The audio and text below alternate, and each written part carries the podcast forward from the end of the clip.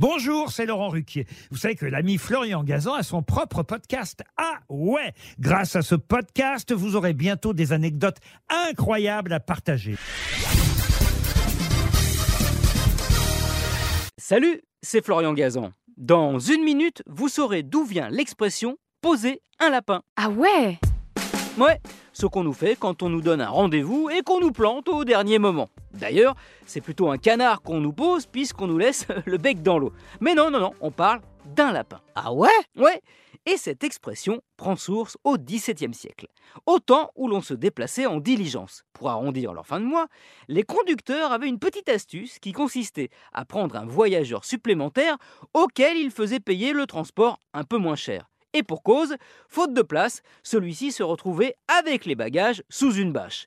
Histoire de rester discret, car évidemment, les conducteurs de diligence se gardaient bien de signaler ces voyageurs clandestins à leur employeur. Hop L'argent tombait directement dans leur poche. Ah ouais? Ouais, et dans leur jargon, bah, ces passagers, ils les appelaient des lapins. Et ils disaient donc J'ai posé un lapin à mon contrôleur de recettes. Traduction J'ai pris quelqu'un en loose day et j'ai rien dit.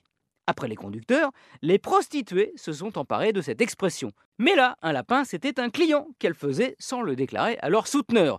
Client qui, quand il partait sans payer, était traité de poseur de lapin. Oui, mais pourquoi un lapin? Quel rapport avec cet animal? Eh bien, à cette époque, dans les foires, il y avait un jeu où on posait un lapin sur un tourniquet, il fallait le viser et le toucher pour gagner de l'argent. Ça semblait super facile, mais en fait, bah, on ne le gagnait jamais.